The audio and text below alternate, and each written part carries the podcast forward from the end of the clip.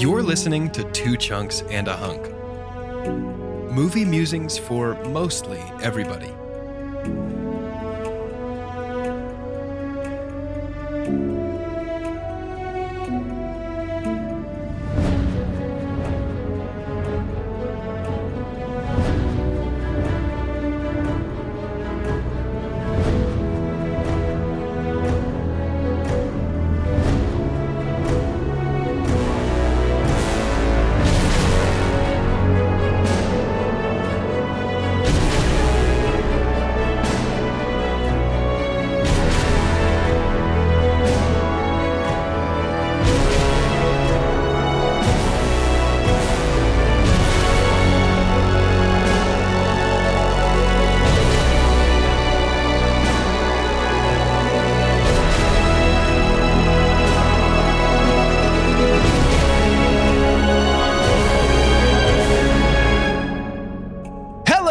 Welcome to Two Chunks and a Hunk. My name is Jordan Wonders, and this week I'm your chunk.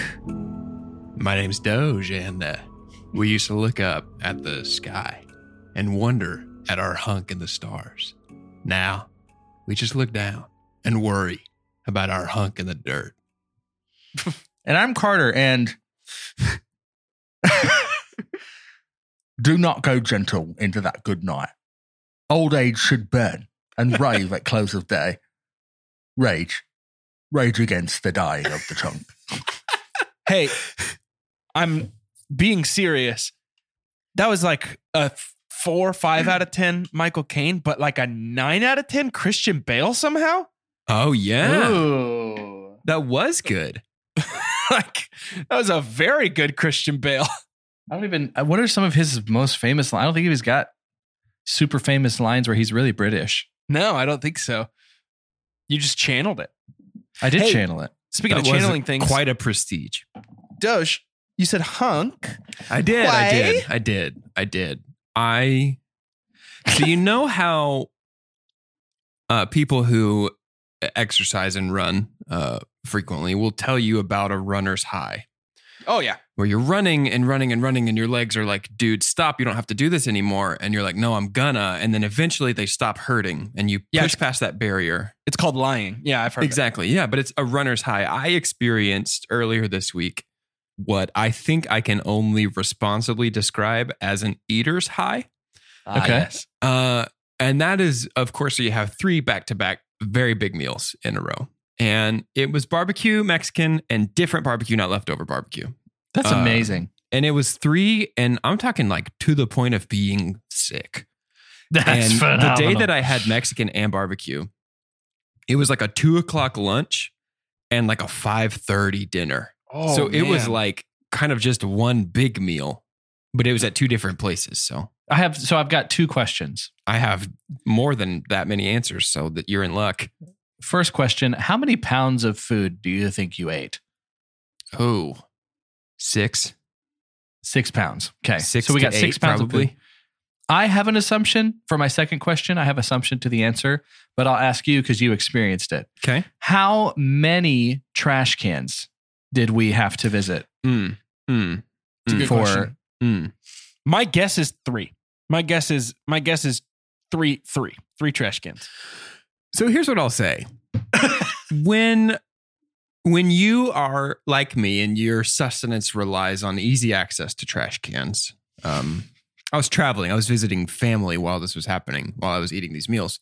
And while you're on the road, access to trash cans is very hard to come by. Um, and I have found that if I just become the trash can and I treat my body like a trash can, Oh, nice. then I'm I, a trash can is never far away. I Body like a trash it. can. Yeah, that's one of my favorite hip hop Exactly. uh, title Yeah. tracks. So my my question is, I'm gonna assume. Oh, we all have questions. We all have questions. yeah, good. I'm gonna assume that both barbecue meals, just based on my experience, were pretty protein heavy, pretty meat heavy. Some some Yeah, brisket, sure. some rib, maybe some sausage. Yeah, all those, all exactly those three. I stay away Oh, from the chicken because I'm better than birds. I'm not going Right. to eat them. Yeah, that makes sense. Um, So I'm gonna go out on a limb and say probably that your your Mexican meal was was likely pretty carb heavy. I'm gonna assume a lot of chips. I'm gonna assume Not that many Um, chips, actually. really okay, Yeah. but some tor- some tortillas. I mean, about almost six or seven enchiladas. So yeah, yeah. Oof. So between all of that, I guess my my my two kind of final questions are: How hard was the nap? zero. I had to drive. It was four hours away. I had zero nap. Oh no. What Yeah. You drove after all of that? I I drove the day that I had uh the day that I had Mexican and then barbecue, two big meals back to back, only separated by about an hour and a half to three hours. I finished that meal, sat at the table for like another hour, and then drove four hours home. No, Oh, and it was late at night. We got home at like 1.30. irresponsible. Oh no. And Did then- you, I mean, did you think I was going to be the hunk for this if it was like, yeah, I ate a bunch of food and took a nap like a baby does? No. Yes, yes. And then he my, pressed on. My follow up is between all that meat and that enchilada situation. What was what was your what was your bathroom experience like?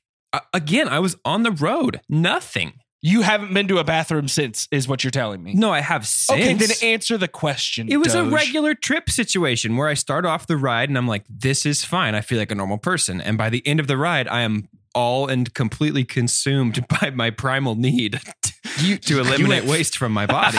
four hour drive with no bathroom stop whatsoever. I don't know if you've heard there's this germ out there that's making lots of people real sick and you get it by touching things. And I'm I'm not at the point where I can have a contactless bathroom experience. Hmm. I mean, I get it. That's tough though. I mean, you've only solidified that you're yes, the it was hard work. to me. I told uh, it's just like how runners have to push through. Yep. And it's a uh, Exactly they're how- training their mind exactly and their how. body. I trained Mhm. my mind and my body to be able to perform this incredible feat. It's just Wow. irresponsible, is what it comes down to, I think. I, I feel like it was pretty responsible actually. I I put away a lot of food and didn't didn't leave my special gift at any place along the road for somebody to get sick from.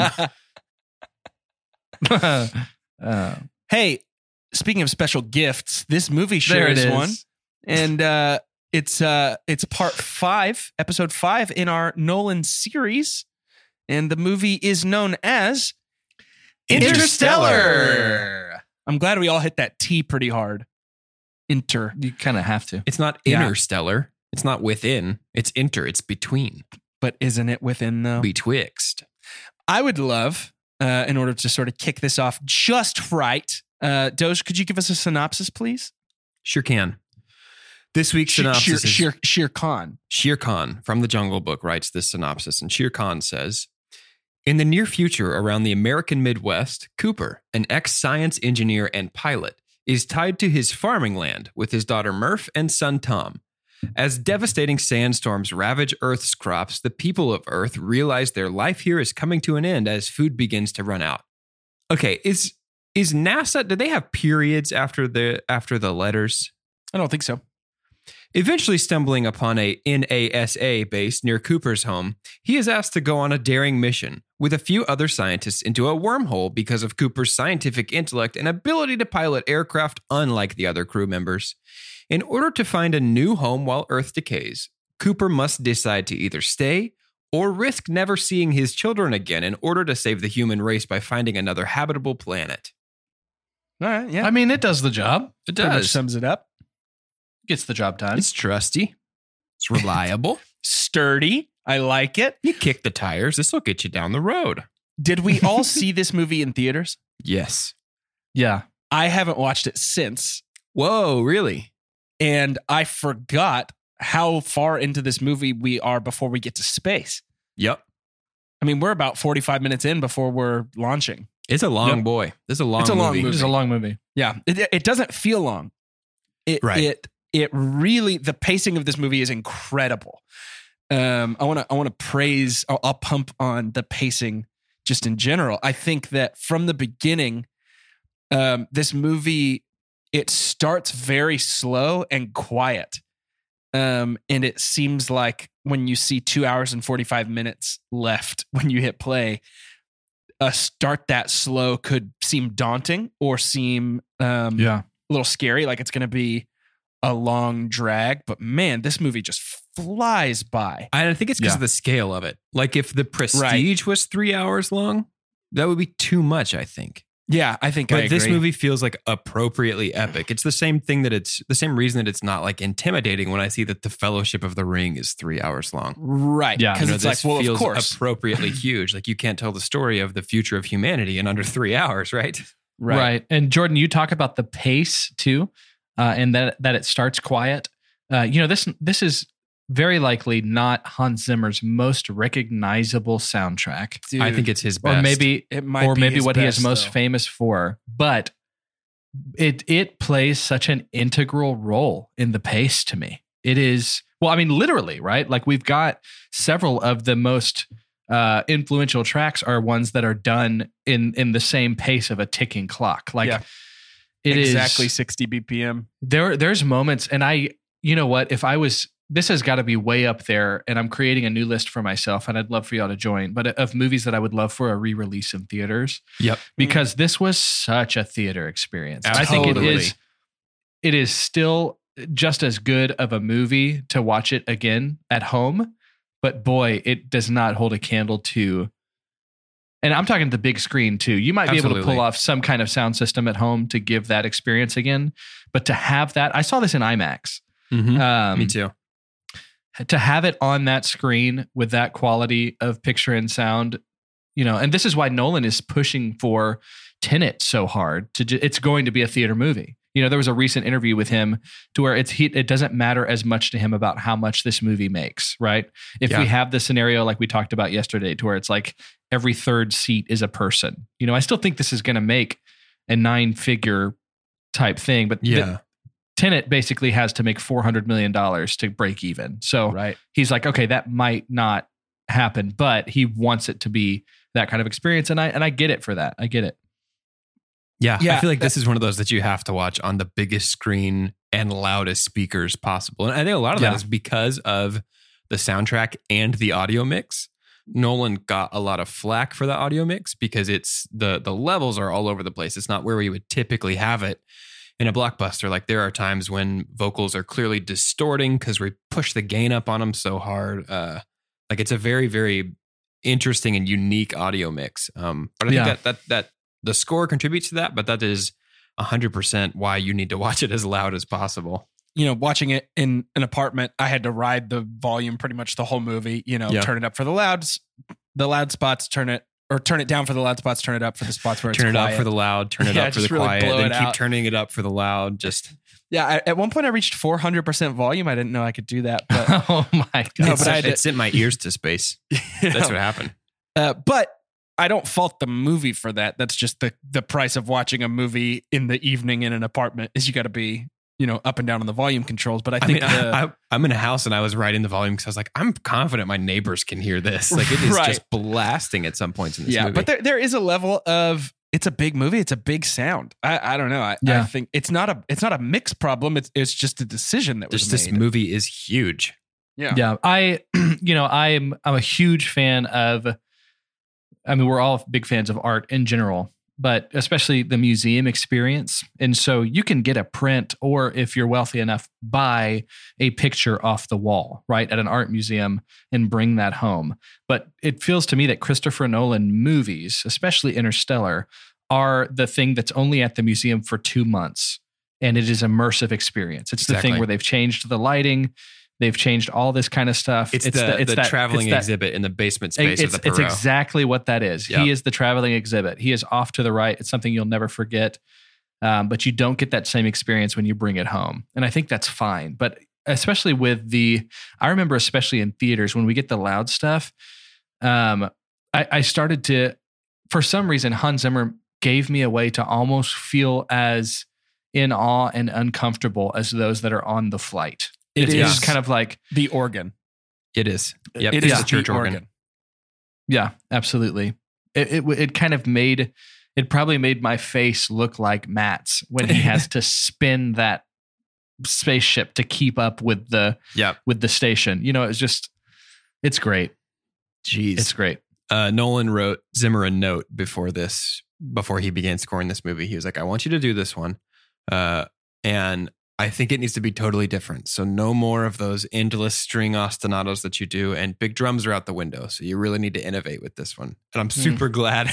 I'm super glad. They, I wonder how many times Hans Zimmer has had. I feel like there's there's no way that many directors have said stuff like that to him. right. Uh, but we've talked before about the relationship between Nolan and Zimmer, where it's like, oh, okay, I, I guess we'll do that, and it. I Yeah. think it totally worked out. You feel like it's got to be packaged in a way too of I'm giving you this because I know you're capable. Right. Sure. Yeah. right. You I know, mean, there's a similar- mutual well, not- respect. We'll talk about it next week, but the that's like that's Nolan's pocket watch, his own personal watch, and the Dunkirk soundtrack. Right. So like they have Yeah. just that kind of relationship where they can influence each other's work. Yeah, I love it. Um, so I think uh, something I'd like to talk about very briefly is the casting of uh, Cooper's children of Murph and Tom uh, when they're Yes. kids. Um, so Mackenzie Foy, the actress that plays young Murph. Oh, you mean Renesmee? Wait, is it really? It is. That's Renesmee It is from Twilight.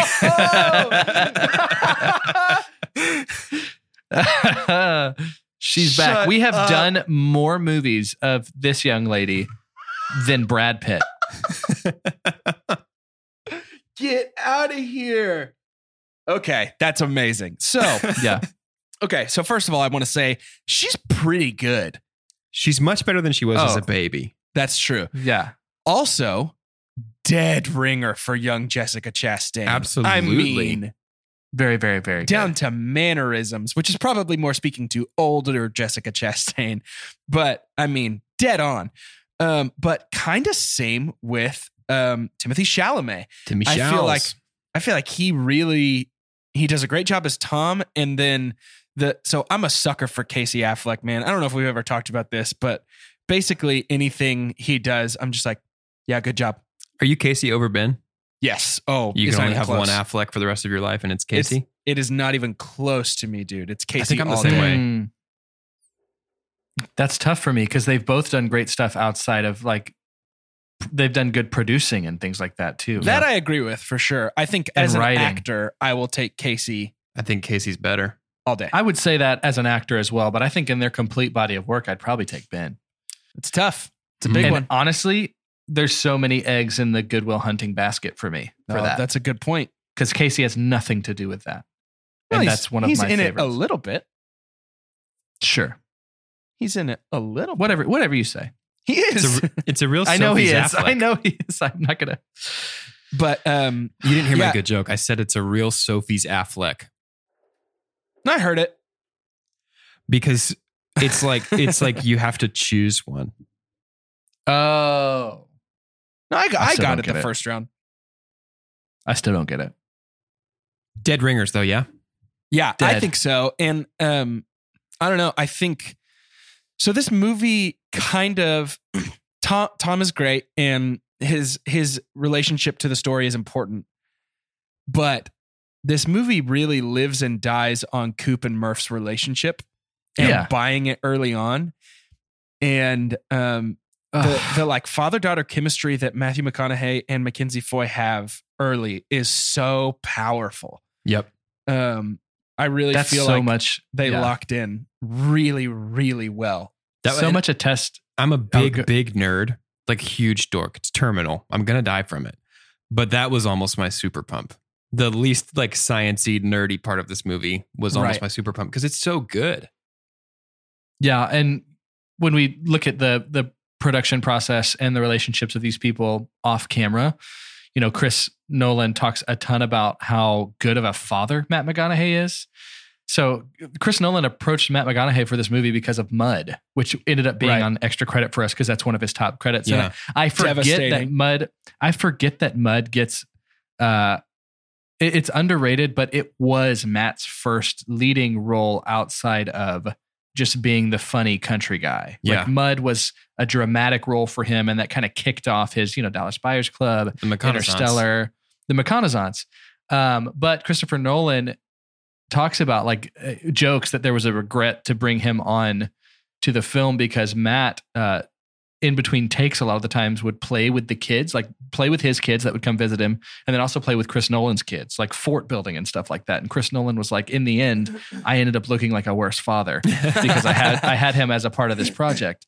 Um, but Matt McConaughey does seem to be one of those just genuine. He's the one where you know it's it's interesting with media junkets and stuff how people are written, right? Like, uh, this guy's supposed to be this, but we always well not always but often find out off screen though like in real life they're not what they portray themselves as Right.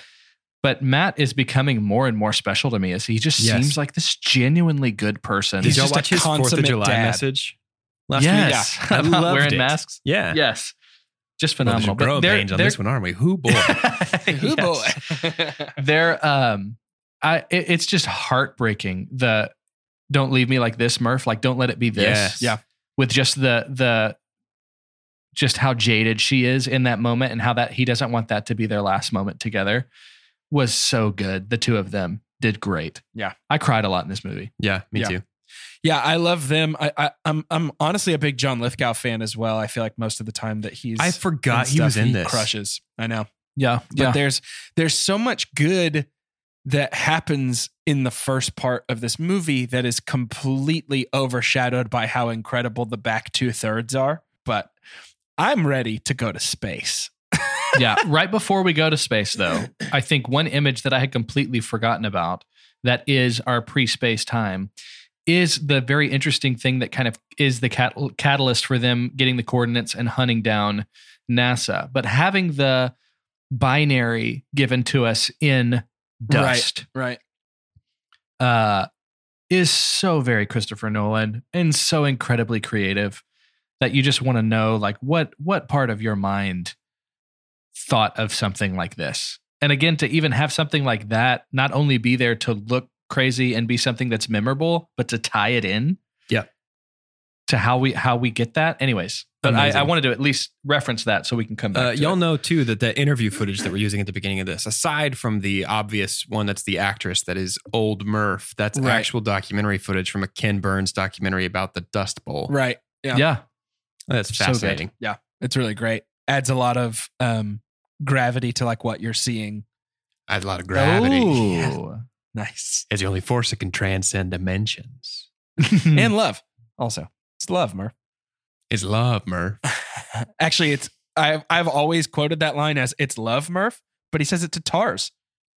Is love, Tars. You're never this clean, Slick. That's my favorite line in this whole movie.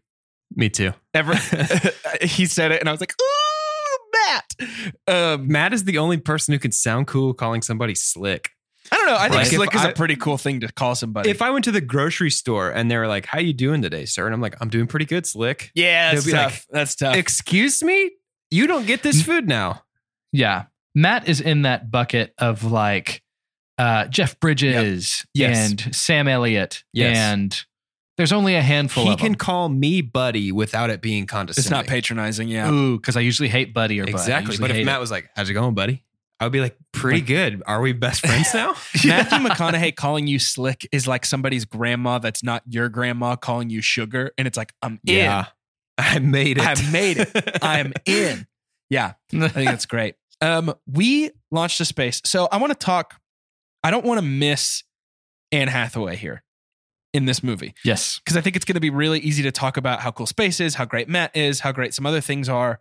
I don't want to miss how incredible Anne Hathaway is here. She's really good in this. I love Anne Hathaway, just kind of in general. Um, I'm just pretty much always instantly charmed by her in any movie. I think that she's very Yeah. easy to like and follow. hey, so was William might get- Shakespeare. Yeah. nice. You might get her three series in a row. You Yeah. that? Oh gosh, Yeah, that's really might. true. Is her name going to be Amelia in the next movie? Because so far we're two for two. That's, amazing. funny. No, she she really is so good, and she's able to deliver lines with a lot of sincerity and a lot like her her panic when she's realizing that they might not go to Edmund's planet. Um, and her, you know, it it would be. I think a lesser actor would have made that moment would have made Brand really hateable, Yeah. And I think she was able to make it almost understandable, like almost to where it's like, yeah, I get Yeah. where you're coming from, like it. And I would imagine, I would imagine roles like this, especially for actors that have exhibited obviously incredible work before, but roles like this to where there's really nothing inherently interesting about your character, Right.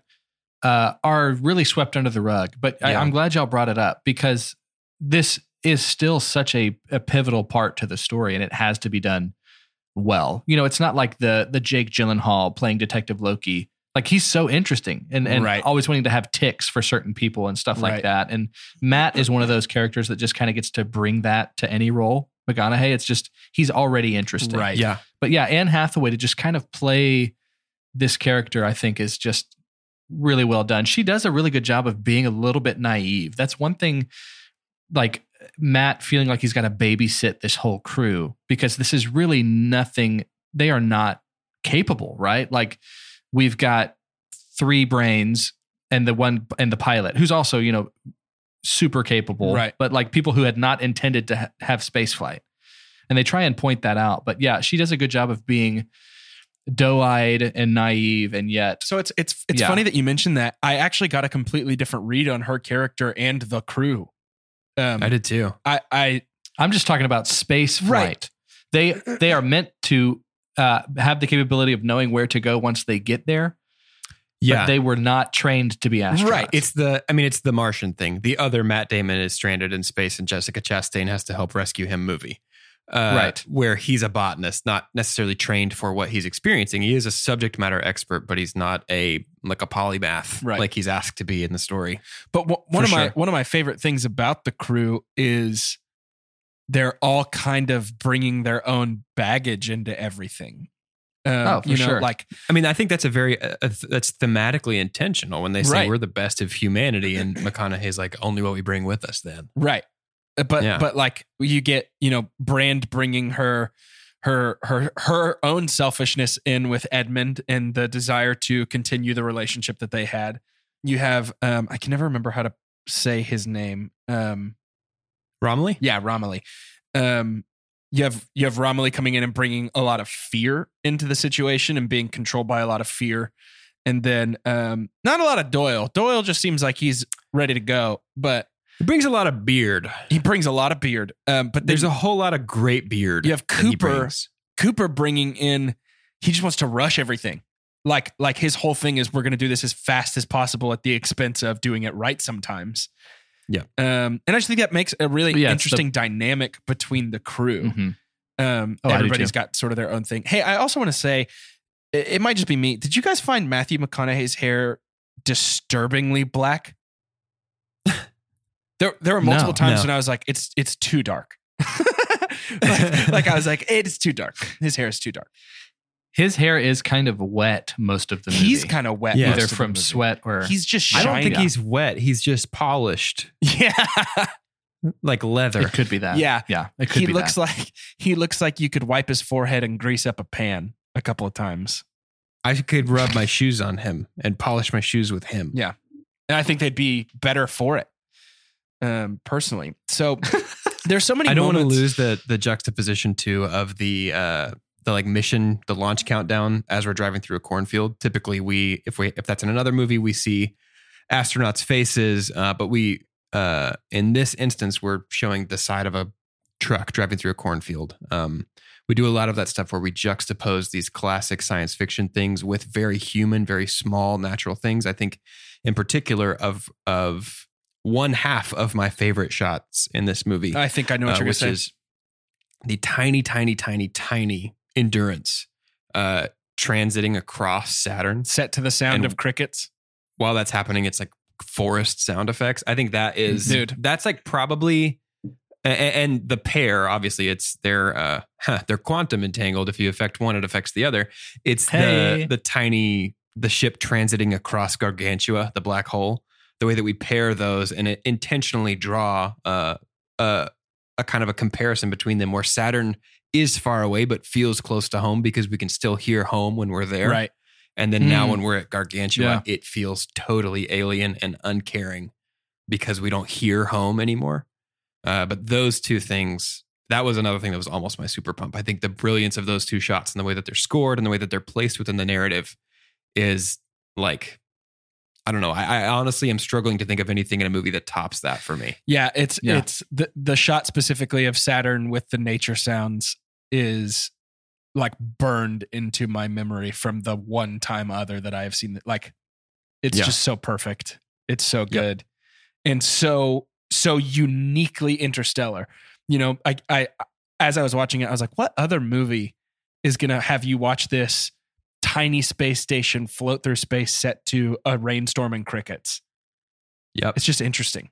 Yeah. Um, and and there's a lot of, I think you know you could argue that the organ in the soundtrack lends this sort of a pseudo religious experience. Like, Otherworldly, certainly. yeah, it conjures up sort of a, a uh, transcendent. yeah, and and I think Yeah. when the organ is just pulsing and everything's loud and there's engines firing and people are talking over each other and you can't really take all of it in at one time, it's that's sometimes when this movie is at its absolute best.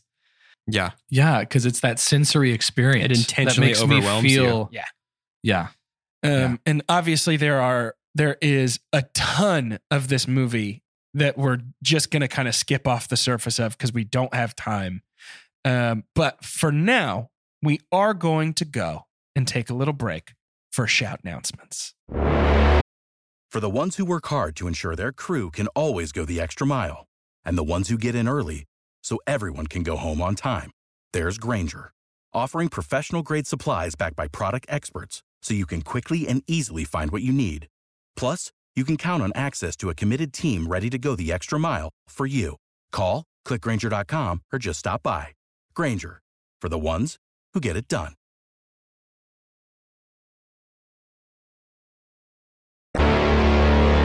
Welcome to Shout Announcements. It's the part where we do shout outs and announcements and stuff. Hey, you've heard us talk about Patreon. You know what's up, but listen, there's something new on the horizon, the event horizon, that is. Ooh. It's a black hole. I'm just kidding. Or am I? I am. if you're a patron to us, well, congratulations. You now have your patron only special discount code for all merch. And that's going to go on Mhm. for a little while to say thank you for supporting and loving us. And there's a special new design in the merch store designed to say thank you to patrons. Now, anybody can buy it because we're not good at websites, but don't. Hey, honor system, don't. Actually, we get the money either way, so go ahead and buy it. Everybody buy it. That's what I have to say about that. But become a patron, get access to special merch codes, discounts, special episodes, special places on the website, all sorts of good stuff. Special It's also paces. special. paces. Special paces on the Special website. Special paces on the On the website. website. Another special pace we're going to be going to very soon is one called Choosical. Our next series is going to be five weeks of musicals, and to say that we are excited is quite the mm. understatement. Um, we're excited for many reasons. Uh, this is going to be, we feel like some of our best series have been those that you are voting on. And so that's going to happen again here. Uh, we're going to curate a list very soon uh, and give you guys about a week's time to vote on uh, five musicals that you would like to hear us talk about on this podcast. Uh, and so this felt like the kind of content that was special enough that we didn't want to just do it by ourselves. We wanted to bring in a guest. And so we're excited uh, to get into the rhythm uh, of having some guest contributions. And our guest is going to be the very talented, the wicked, the wickedly talented uh, Katie Peslis. Uh, and I would follow her on Instagram so y'all can start to get a taste of what she's able to do. She is a vocalist, impressionist. Um, she loves our show and we love her content. And so it's just going to be a perfect uh, pairing there. Katie's going to be with us for that whole series. So uh, get ready for that. Another thing you need to get ready for, if you are Melissa Joan Hart, is the continued avalanche of kindness from our dear chunkies. Um, if you are so okay, just here's a quick like too long didn't read version of this. We made a movie and put it on the internet as a joke, and then we found out that Melissa was making the same movie, uh, but maybe read ours or maybe didn't read ours, and so we're just trying to get in touch with her to mostly say how crazy is it that we came up with the same horrible Christmas pun starring the same actor, which is of course the incomparable Mario With the same general story Uh, outline. with the same general storyline, but I mean, I feel like every Christmas movie is protagonist saves Christmas. So, you know, it could be a case of Armageddon Deep Impact. Mm. Mhm. It- except it would be a case of Armageddon, Armageddon. Armageddon, Armageddon, exactly. uh, we are asking for your help in bringing a particular kind of Armageddon down on Melissa Joan Hart, and Mm. that is the Armageddon of your very kind comments on her posts about the movie Feliz Yes. Navidad, in which you encourage her to read the DM that we sent her. We have been trying. Uh, and unfortunately, not succeeding to get in touch with Melissa and her mother Paula and her good friend Mario, and it's just not happening for us. So we need the power of the people on our side. It's not happening Yeah. for And us an, a- yet. Yet, exactly. an actionable step is something that I've done personally is I've gone to follow Melissa and am, am doing the thing on Instagram where I am notified when she posts. Yep. So I am getting all that good Melissa Joan Hart content, but just simply waiting to pounce on any hint of Feliz Navidad. I mean, I don't know of anybody that didn't have the notifications on already. We're all Right, right, waiting for. Sabrina the Teenage Witch too, Sabrina the Grown Up Adult Witch. But since that's not coming, we got to make do with Feliz Navidad. Oh, is it that, Melissa? and as we cross through the wormhole, we arrive back at the show. Here we are. we're, we're We're back. back. That was such a weird and calm energy. I want to talk about the water planet, please. Thank you. okay. Um, I there are two moments in this movie that stress me out beyond belief. This is I one. bet I of know them. what they are. This is one of them. Is the other one docking? I don't want want to talk about that yet. Okay. This is one of the most stressful things I've ever seen in a movie. That wave is so big that it just fills me with dread. Like yeah. as it when he's like, "Those aren't mountains." It's like, "Oh no!" it's like it's like you know you talk about getting so scared that your your your your butt clenches, but it's like my whole body became butt and just all clenched at one time. Listen, we've already covered this. Your whole body. Yeah, I was gonna butt. say- on uh, Mars needs moms. We talked about this. That's true. Also, I'm not convinced that Doyle's dead when they leave. Oh, there's trivia on that. Really? There's like, yeah, it could be a, he could be alive and just had I mean, assuming out. his suit is airtight, he didn't get smashed against anything. So as long as he's got enough oxygen in there, he's probably just. well, I wonder if. I mean, it's 1.8 times Earth gravity, right? Yeah. I wonder if the thought is he's just crushed to death underneath all of the. Ah, that's true. there's there's nothing for the other astronaut to get dashed against either. I think they're probably crushed under the pressure of the water. That's fair. Gosh, how terrifying. That's fair. But yeah, this planet rules. It's just so scary, though. Yeah. Very much. Uh, the song "Mountains" from the Interstellar soundtrack that accompanies this scene Oof. uh, was actually, first of all, was a huge inspiration for our our theme that we wrote for this series. But but second, Which is amazing, by the I way. It gets me so pumped up every Yeah, same. time, every Tuesday episode. it makes it sound like we should be way more intense than we are. but uh, that song is uh, instantly fills me with dread when I hear it. Yeah. no matter what. Even if I haven't watched this movie Yep. in years, I love that our theme song right now is inspired by that, and it fills you with dread, and it's so intense, and then it's immediately like, "I have barbecue and Mexican and barbecue." Like the second that the, the song ends. oh man, what a what a good you just podcast. sounded like the two monsters that work at Yep. Monsters Inc. that are such fanboys of Sully. that guy. Oh man. yes. um, so yeah, once once we get off this planet and we realize that Romilly's been alone for what twenty three point eight years, Mhm. everybody's all grown up, and then Cooper sits down to watch the videos that his children have seen. I mean, that's so- Let's not just blow over the coming back and finding out he's been waiting Oh that gosh. long. Just the con, you know, we we've talked about how Chris Nolan is just a time wizard and he's just so good at all these different concepts of time. But like that is that is heartbreaking. Yeah. That is ugh. and this character, you know, he doesn't have a ton of lines, Mm-mm. but you feel like you know him relatively well and just how he's feeling. Speaking yeah. of relatively, my super pump for this movie is how deep into the theory of relativity weeds we get and how much that's a crucial component of the plot. That's Yeah. something I feel like that's a type of story that you don't see in film very often. Sci fi films are typically, we got to go to this planet, but there's no oxygen. How will we live? Not how will Yeah. we deal with the theory of relativity, the theory of relativity fundamentally messing with the way that we understand the passage of time and our role in relation to the people back home. Right. That's something I feel like you'd find in a novel. That's uh, a lot of my favorite science fiction novels are super heady like that. But I, I really love how heady this film is and how, uh, and I, I don't know, I'm sounding like the caricature of the person that we talked about when we made this series. Like, dude, did you see Nolan's latest right, movie? right. I bet you don't Yeah, even right. understand it, but I do. But I feel like, I mean, this to me feels like Nolan's headiest movie. I think so. Um, Having not seen Tenet yet, and also haven't having not seen Dunkirk, um, this does feel like the headiest movie, and I I just love all of the like that the resolution of this plot resolves in the the like kind of dimensional way that it does. I don't know. Yeah. it's hard to explain, I do too. but it's so so good. Which feels like It is the right so time to super dump. Um, so in this scene, Murph comes on the screen and says, You said to me that you might come back. You know, this is a special birthday because I'm the age that you were when you left. Murph was 10 when he left. That's what he says. 23.8 years have gone by. So that means she's probably 33. So that means that a couple of things have happened. That means that Matthew McConaughey was supposed to be playing a 33 year old at the beginning of this movie, which he does not look like at all.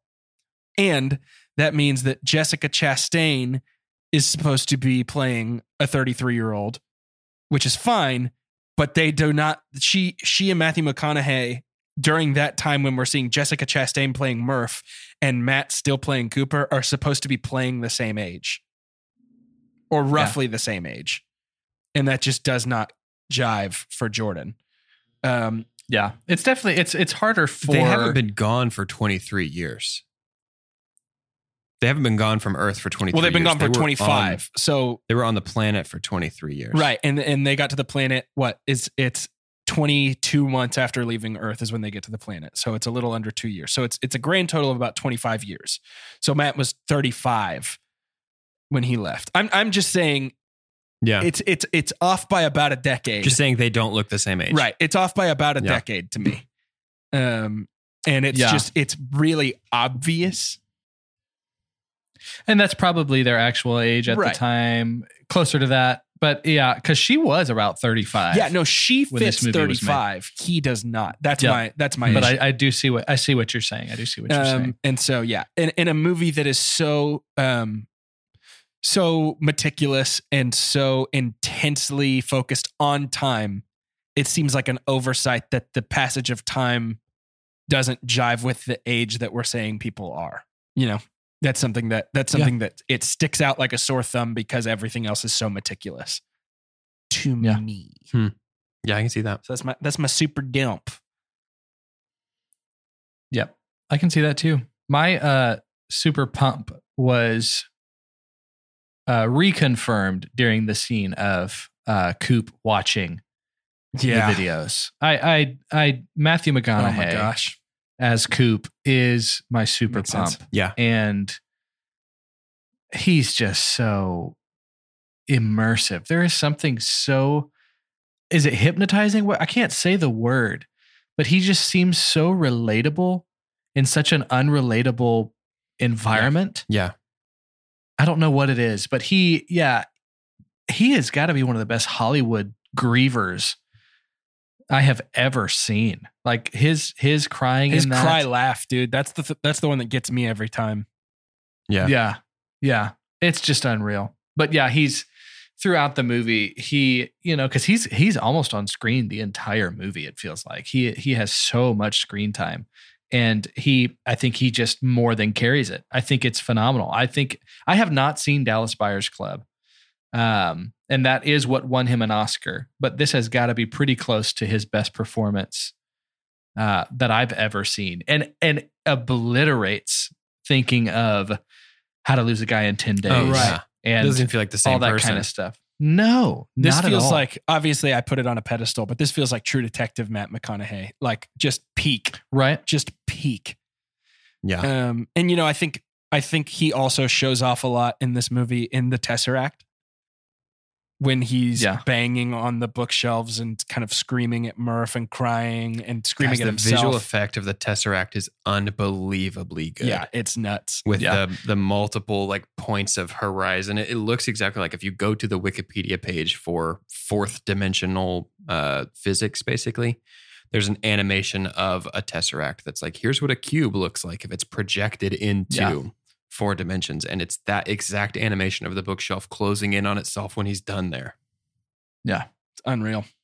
It's just yeah, he was there was a lot asked of him in playing this Mhm. character. Yeah. Coop goes through a Mhm. lot of emotions and environments and stuff like that. You know, uh, I I think maybe even at this point, you know, we had seen Mud already. I don't think Dallas Buyers Club had happened yet, but I would wonder if it had been more broadcast that Matt Damon was going to be in this movie, uh, that people would have thought he would have been better for this role, right? Like that is Matt Matt Damon is far more known for dramatic roles at this point At that point in than time, Matt yeah. McConaughey. But I Yeah. right, but I cannot possibly imagine them No. switched. I so let's talk about Matt Damon. Let's talk about um um Mann, Mann's Planet. Dr. Yeah. Mann. Dr. Mann. Um, yeah. I think that this planet is my favorite environment in the movie. You know, with the like ice clouds. yeah, it's just so interesting. Um, I, I haven't seen Yeah. a lot of movie environments that give off this vibe, like something so. it- by the time Mann reveals that he lied, it's like, well, of course, look how desolate. Like, Yeah. you know, it, it just it's it is not surprising. You talk about an yeah, you talk about intense part of the movie when they are helmet butting, Oh. like when Matt is and he's like, Hey, your chance is 50-50. And he says that's the best chances I've had in X amount of Right. years. Yeah. And then it cracks. That is so stressful too. That's up there with the water planet. and something me. I, didn't think- remember. I think my. Go ahead. sorry, uh, something I didn't remember is Matt Damon's performance walking away from Coop. I mean, don't get me wrong, Matt McConaughey is out of this world, but Matt Damon is bringing it when he's walking away, talking about, you know, do you see them? Do you see your kids? I, I thought I could look at you. I'm sorry, I had planned to stay and watch, but I can't. Like, I can't do it. Like that whole thing is so good. Ugh. dark. It is just dark. really dark. I think my super dump is here. And I did not, I honestly did not think I had a super dump when we sat down to record this. I've been like racking my brain trying to think of what it is. And I don't think I like Matthew McConaughey. Uh, who? Ooh, almost said a heresy. I don't think I like Matt Damon for this role. Oh, interesting. Um, I think I would have preferred a Nolan alumni for this. Like, let's get Cillian Murphy in for this role, or let's get uh, the guy who's in Tenet. I don't remember his name. He's in Tenet. He was the the detective, the police officer that got shot and killed in Insomnia. Oh, yeah. Um, Matt Damon, to me, and it's a bad case. I think right here we get a, a little bit of a bad case of Nolan dialogue where it's like, that sounds so cool.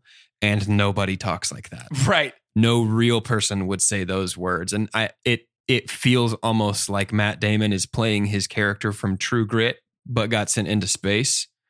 Uh he's playing the Texas Ranger and it just says weird stuff. I don't know. It just he doesn't quite work for me. Hmm. I think in the way that he needs to. That's fair. It lands for me, but that's fair. Hmm. I think it lands for me. I think in my mind, I excuse it of like, this dude's clearly gone crazy. Like, Yeah. you know, out here alone on this rocky ice planet. But yeah. And hear me, I know that's nitpicky. Sure, There's yeah. very little that I think is actually wrong with this movie. sure, totally.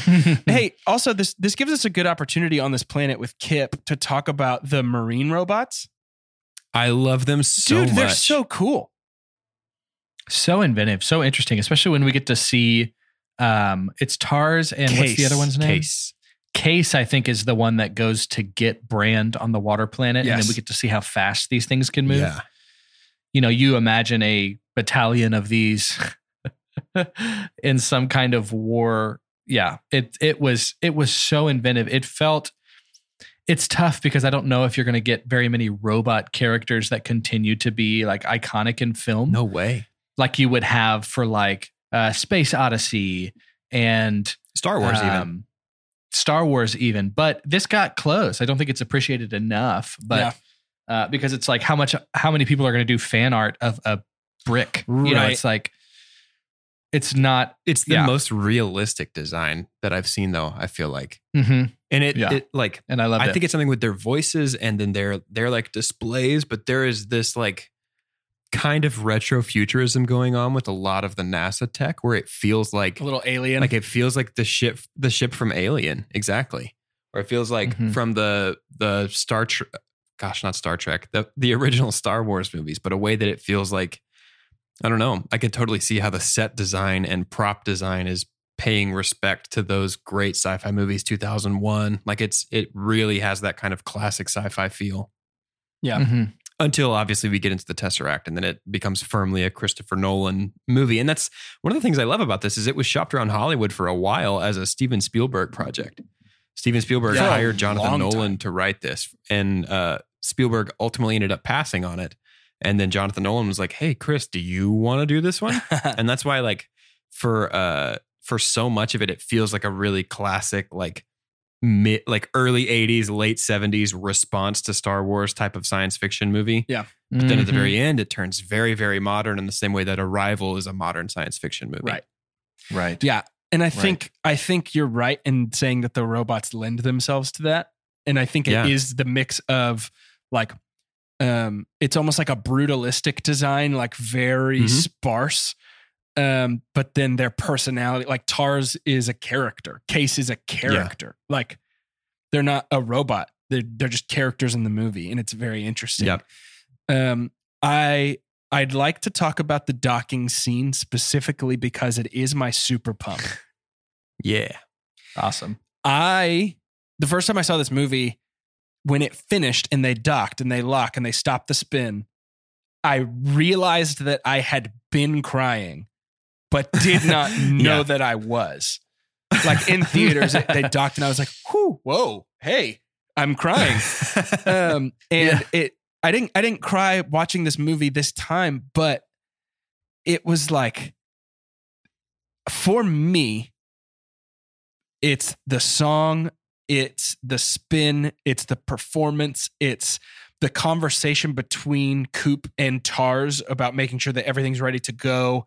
It's the stakes of everything. It's knowing that we just lost all this stuff. There's more like all of it together. I'm not saying this is the best scene in movies. I'm just saying it doesn't get much better than this. yeah This is just Yeah, it's- perfect. Yeah, it's just so intense. It's a more realistic, you know, there's several when you get thrillers or, or I, I wouldn't necessarily, ah, this has kind of got a thriller Yeah. vibe to it in terms of a movie genre At- as a whole. parts especially. But when you have thrillers, sometimes you're like, okay, that's ridiculous. You're only adding these things to make me feel a certain Right, way. right. Like this would not happen. But this felt like, even though we were outside of a, I mean, like you look at the setting of where we are and how pre- pretty unrealistic that is right now. Uh, but to put us in a place to be like, I get it. You know, this is what he had to do. Like all he like Nolan decides to spin the station, and now we have to also spin the spaceship. And Dr. Mann was crazy enough to try and dock and he blew up. You know, those kind of Yeah. things felt like they were so a part of the plot and that they weren't only there to make me squirm. Because I do feel like a lot of thrillers, even thrillers that we would consider doing this kind of stuff well, are just doing extra things to make you Right. squirm a little bit. I think there is something And this just felt like it it was stuff, yeah. Cooper and Romilly's conversation about um, some of the world's best yachtsmen don't know how to swim. I think I, I would bet that if you asked Christopher Nolan this question, he would say that he approached the movie thinking like this. I hope he did, but but all I think about right now with space is this movie really is set up like it is. I mean, call it whatever you want—a sailing adventure movie. Like it really is sort of like there's not much difference between a voyage in a boat a long time ago out onto the ocean to go find uncharted places as there is in space. The difference being in a movie about boats, this would have been Cooper approaching a ship with no one at the helm during a storm, right? That's what would that would have been. That's the analog. yeah Space is at any given point both calm waters and a storm. And it just depends on what's happening around you. And that's what makes it so scary, I think. Um, Yeah. You know, Yeah. like the difference between the storm and the calm, it's not like the storm dissipated. They went in and stopped the spin. Um, and I think that's what makes this movie so unique is its approach to the terror of space being changing in an instant. Which I, I mean, I guess that's not that unique, but it is just so everything I is mean, gra- elevated. so much. gravity does that, and The Martian does that, Right. but I think this does it way better. I think so too, and and it's just so Yeah, and you're talking about in the way that space itself can be an antagonist, right? Or like, are you talking about? right. Yeah, Space is sure. not actively spinning the station, the endurance, but it's not Yeah. going to stop because it's in space. You know, like Well, sure. I mean, that's that's the Right. conversation that that Cooper and uh and Princess Mia have on the ship is is she's like, "There's no evil up here," and he's like, "What about nature? Do you think nature might be evil?" And she's like, "No, it just is. It exists indifferently, but the only evil up here is what Yeah. we bring with us." Yeah. and I think that that is kind of what separates this as a sci-fi film because I think it does, Jordan. I think you hit the nail on the head. It is it is doing so well the antagonistic like nature of nature. space. I think Yeah, that's good. No, Just nature of nature. Yeah. But yeah, you know, we talk about like some of these other references to movies. And I did think about Alien a lot because I always do in any sci-fi Sure. movie. But that one is just eh, that's all about the Right. xenomorph. That's all about Yeah. just being against something tangible, like right in front of you. yeah. This this falls into the category of movies where, because even movies that take place on ships, eh, this eh, this might not make sense. Movies that take place on ships like Alien, they don't really take place in space. I mean, the ship is in space, but it happens on the ship. Interstellar happens. You're getting to know the ship very well. Yeah. and I think that's what is so uh, fun about it to me. Yep. Talk, you know, all this talk on space. I guess I could have made that transition at any point during this uh, episode. But so the the Kip Thorne collaboration was almost my super pump. Um, just because this is, you know, there's a player, there's a character who plays Kip Thorne in the Theory of Everything. I mean, he is kind of the the uh, uh we had who Tesla and uh, Edison. Edison. You know, it's like Kip Thorne and Stephen Hawking kind of vibes. Uh, You Matt know, Damon's robot vet. is named Kip after Kip Yeah. Thorne. amazing. So one of my favorite things about this was, you know, Kip Thorne. Kip Thorne is this like master of like the research of space and specifically black holes and all that kind of stuff. But I love that he gets to be a part of this. They helped each other because he gets to be a part of this project. And um, what was I going to say? Hold up. Okay, so uh, the visual effects and and Kip Thorne working with this crew uh, helped provide new insight for him into the effects of gravitational lensing. So, like the fact that he, me as a researcher right now, right? So I'm I'm pursuing a doctorate on charisma, and let's say I get my doctorate on charisma and I become a charisma expert. Uh, but there's still just so much I don't know. But it kind of it, it would cost money for me to know more about these kind of things. I just don't have the bandwidth to research this how I would want to. But then Ridley Scott says, "Hey, you know what? We're making a movie that really has a lot to do with that. Would you be able to come on board and kind of guide us there? Like the fact that all of a sudden now Kip Thorne's mind has a $165 million budget Right. is the kind of perfect experience that it could have gone wrong, but it went so right. Because we also get, uh, I mean, this gave new insights. It's like that it was a research project. And I love that about this. And that was another thing that, you know, Ridley Scott did do that with The Martian too. It felt like a research project. I I appreciate so much uh, in a place that we have seen, like when we go into space, there's two parts of this, right? We also have the mind of George Lucas, who gets to be absolutely ridiculous, but we love it most of the time. Like he's inventing completely new things and giving faces to completely I'm landing new on worlds. about but when we have something of the time. I think ultimately. Sure, with- sure, sure. When we have something that's more bent on realism and consulting minds that are already in that field, I have so much respect for that. And and I thought it was so cool. Because what we also got with this was that he um he, he like he wrote two scientific papers based off of the work that he did on this movie because it lent itself to to provide things for him that he they weren't quite revealed yet. And it's because he had uh, the computer graphics in that community. Like he also wrote a paper on on computer graphics. Mhm. It, it's just crazy how these two worlds helped each other, and I loved Yeah, it so much. I think that's really great. Um, you know, we already Uh, talked. while you're talking about while you're talking about that black hole thing, I think it's super interesting that that we had not seen a black hole until last year.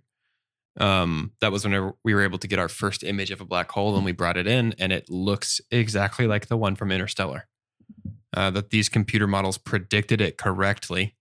Um, And so what we see in the movie is pretty, much what we can yeah. ex- what we can expect from what a black hole looks like. I think the notable difference is we don't have the ring around uh, the black hole that we've observed in real life, like Gargantua has, but evidence suggests that we're viewing the black hole that we've got an image of uh, from one of its poles. So we're looking down on it basically, and the ring goes around it.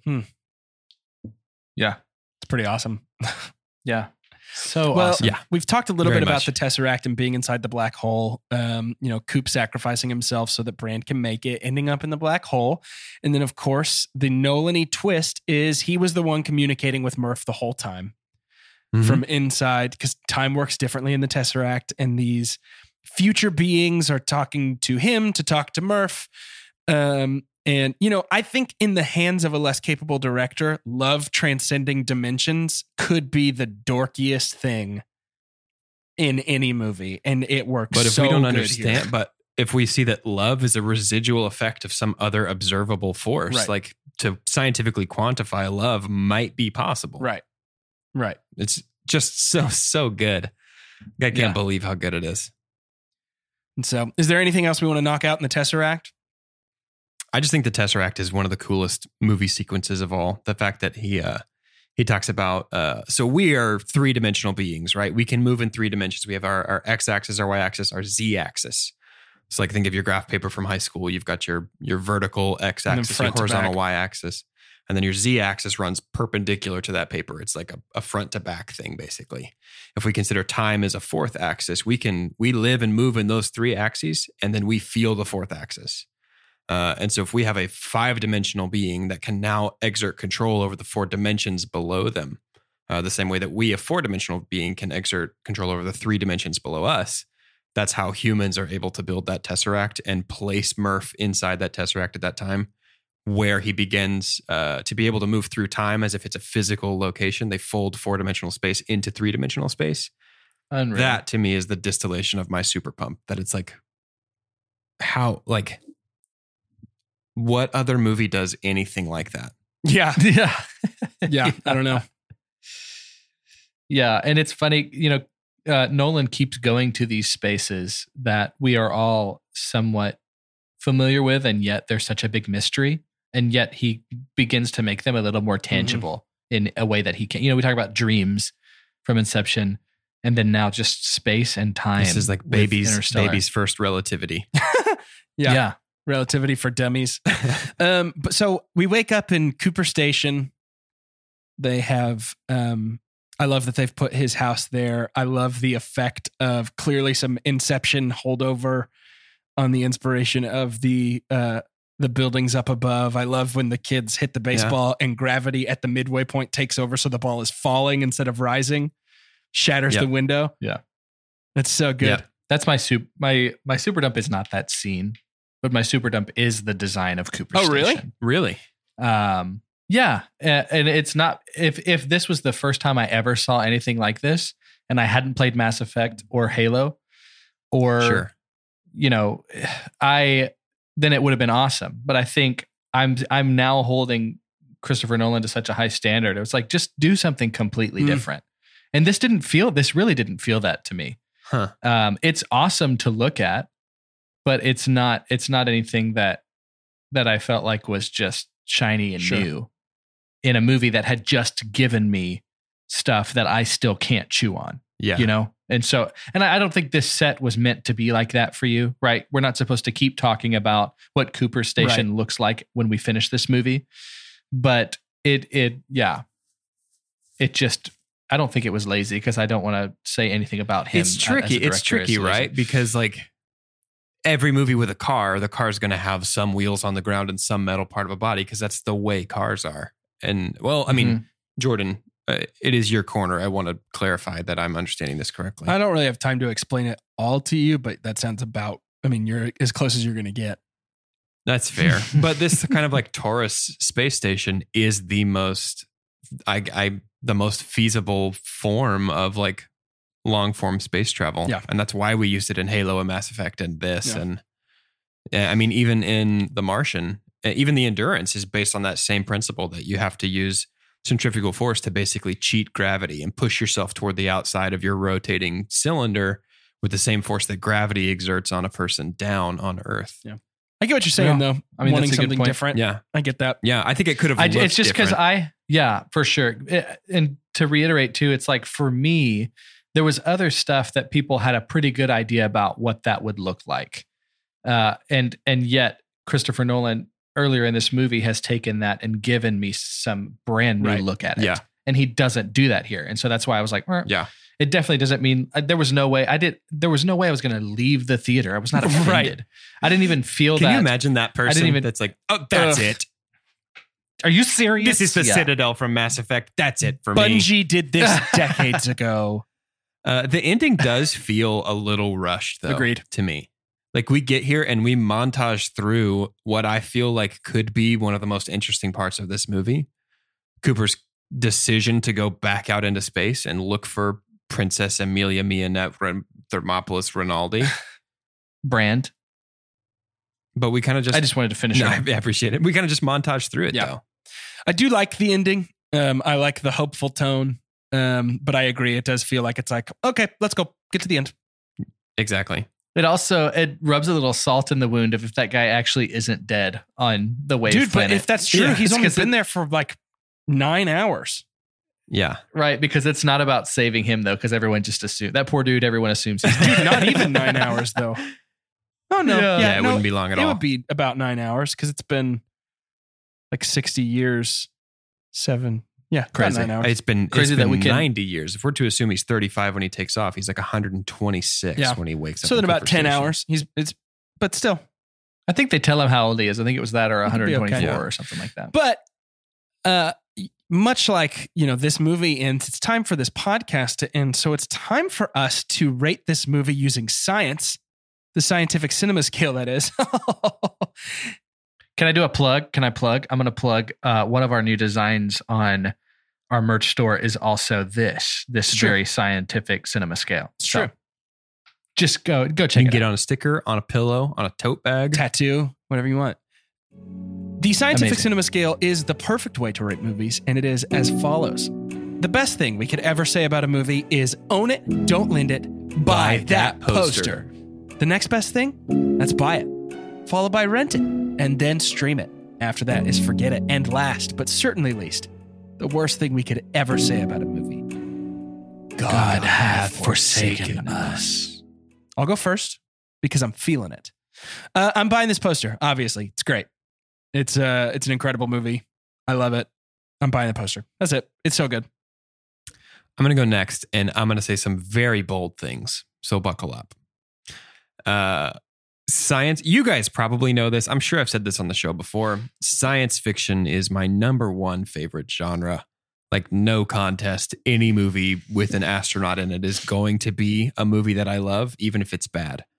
Fortunately, this one isn't. If I think of my favorite modern science fiction movies, I think the trifecta becomes Arrival, Gravity, and The Martian. And I think I like them for very specific reasons. Arrival messes with the concept of time uh, and the fluidity of being outside of time means that you can affect all points in a timeline equally. Interstellar does too, and I think Interstellar does it better. Gravity uh, is a movie about the harshness and unpredictability of space and how ultimately you cannot blame space because nature is neither good nor evil. It simply is. And I think Interstellar does that better. The Martian, I think, is about the horror of trying to live somewhere other than uh, other than the Earth, uh, the existential dread and terror of trying to colonize other planets, uh, and the threat of surviving on those planets. And I think Interstellar does it better. I have talked before uh, about a year ago, maybe a year and a half ago. Um, and I think in our Spielberg series, I said both of the movies during those episodes. I said Raiders of the Lost Ark is my favorite movie. Uh, and then I said E.T. is my favorite movie. And I think I have been running from the fact that Interstellar is my favorite movie. Uh, something about it felt like it was too new or too fresh. And I wanted to see if it stood the test of time. But at this point, I'm planting my flag, and I don't care if it stands the test of time. Interstellar is hands down my very favorite So movie. you're gonna so I'm going it? to buy this poster. Yes, yes, I'm going to stream it. no, I'm going to buy this poster. so I'm going to Absolutely buy this Yeah. poster. Also, speaking of Gravity, I bet this movie was called Gravity in early drafts, and then that Sandra Bullock movie came out, and they had to change it. done took it, took it away. You mentioned, I think, five sci-fi movies just now, uh, not including Interstellar, and you said it far more eloquently than the Internet Movie Database has.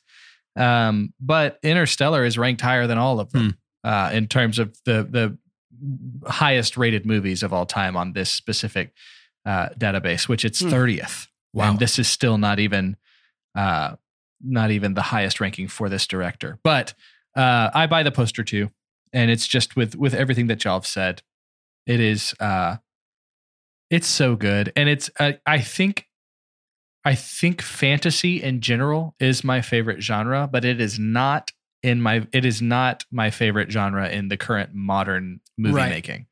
I think sci-fi is absolutely killing it right For now. real. And yeah, it's just so good. I think that's because we've seen the sci-fiification of more traditional fiction stories. Mm-hmm. Like I think things like the MCU did not need to be a sci-fi series. It could have just been a superhero comic book series, but we sci-fiified it with Iron Man, Right. and so we're stuck in this sci-fi lens through which we view those stories now. Yeah, it's a good Mhm. point. Never thought of it that way, but I think that's a good point. Hey, so next week we will be wrapping up our Nolan series with the final movie, Dunkirk. I haven't seen Doge this. has This not came seen out it. the th- the Thursday before my wedding, so I was quite busy doing other things. I'm pretty excited. I haven't seen this one since theaters either. So um, I'm pretty pumped to watch it again and talk about it. I think that's going to be great. Interested to see what Doge has to say about a movie he's never seen before, which is always good. And Mhm. of course, we're looking forward to our Choosical series coming up after that. So there's a it's a it's a loaded horizon upon which our gaze falls, and it's going to be And beyond the horizon, the singularity. yes. Nobody can glimpse Hey, the- what lies hey, at the core. hey, the singularity. To end today's episode, I'd like for us each to say our name and what the name of our spinny space station would have been if we were going into space. For two chunks and a hunk, I'm Jordan, and you can go ahead and if you'd like to, you may let it rip because I would name my station the Beyblade. Perfect. I'm Doge. Uh, and it costs you one ticket, but you may step right up and take a ride on the fantastic interstellar voyage aboard the Tilt-A-Whirl. Nice. Hey, uh, I'm Carter, and mine will be called the Norris, and, and let me explain. Um, Norris is uh, Chuck Norris himself is very well known for a roundhouse kick. Mm-hmm. Chuck Don't know. Norris, Charles. Oh, yes. uh, Yeah. Char- Charlie Norris, Charlie Norris. So- it would be uh, known as as the Norris. I like that.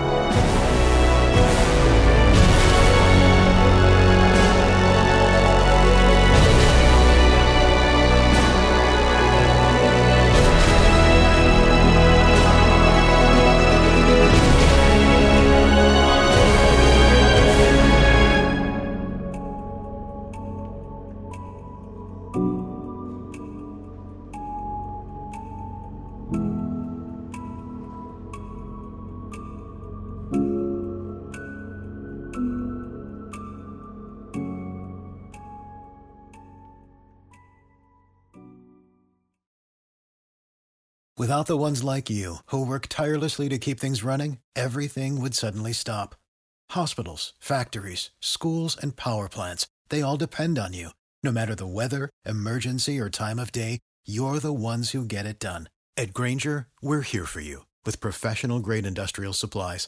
Count on real time product availability and fast delivery. Call clickgrainger.com or just stop by. Grainger for the ones who get it done. When you need mealtime inspiration, it's worth shopping Kroger, where you'll find over 30,000 mouthwatering choices that excite your inner foodie. And no matter what tasty choice you make, you'll enjoy our everyday low prices, plus extra ways to save, like digital coupons worth over $600 each week. You can also save up to $1 off per gallon at the pump with fuel points. More savings and more inspiring flavors make shopping Kroger worth it every time. Kroger, fresh for everyone. Fuel restrictions apply.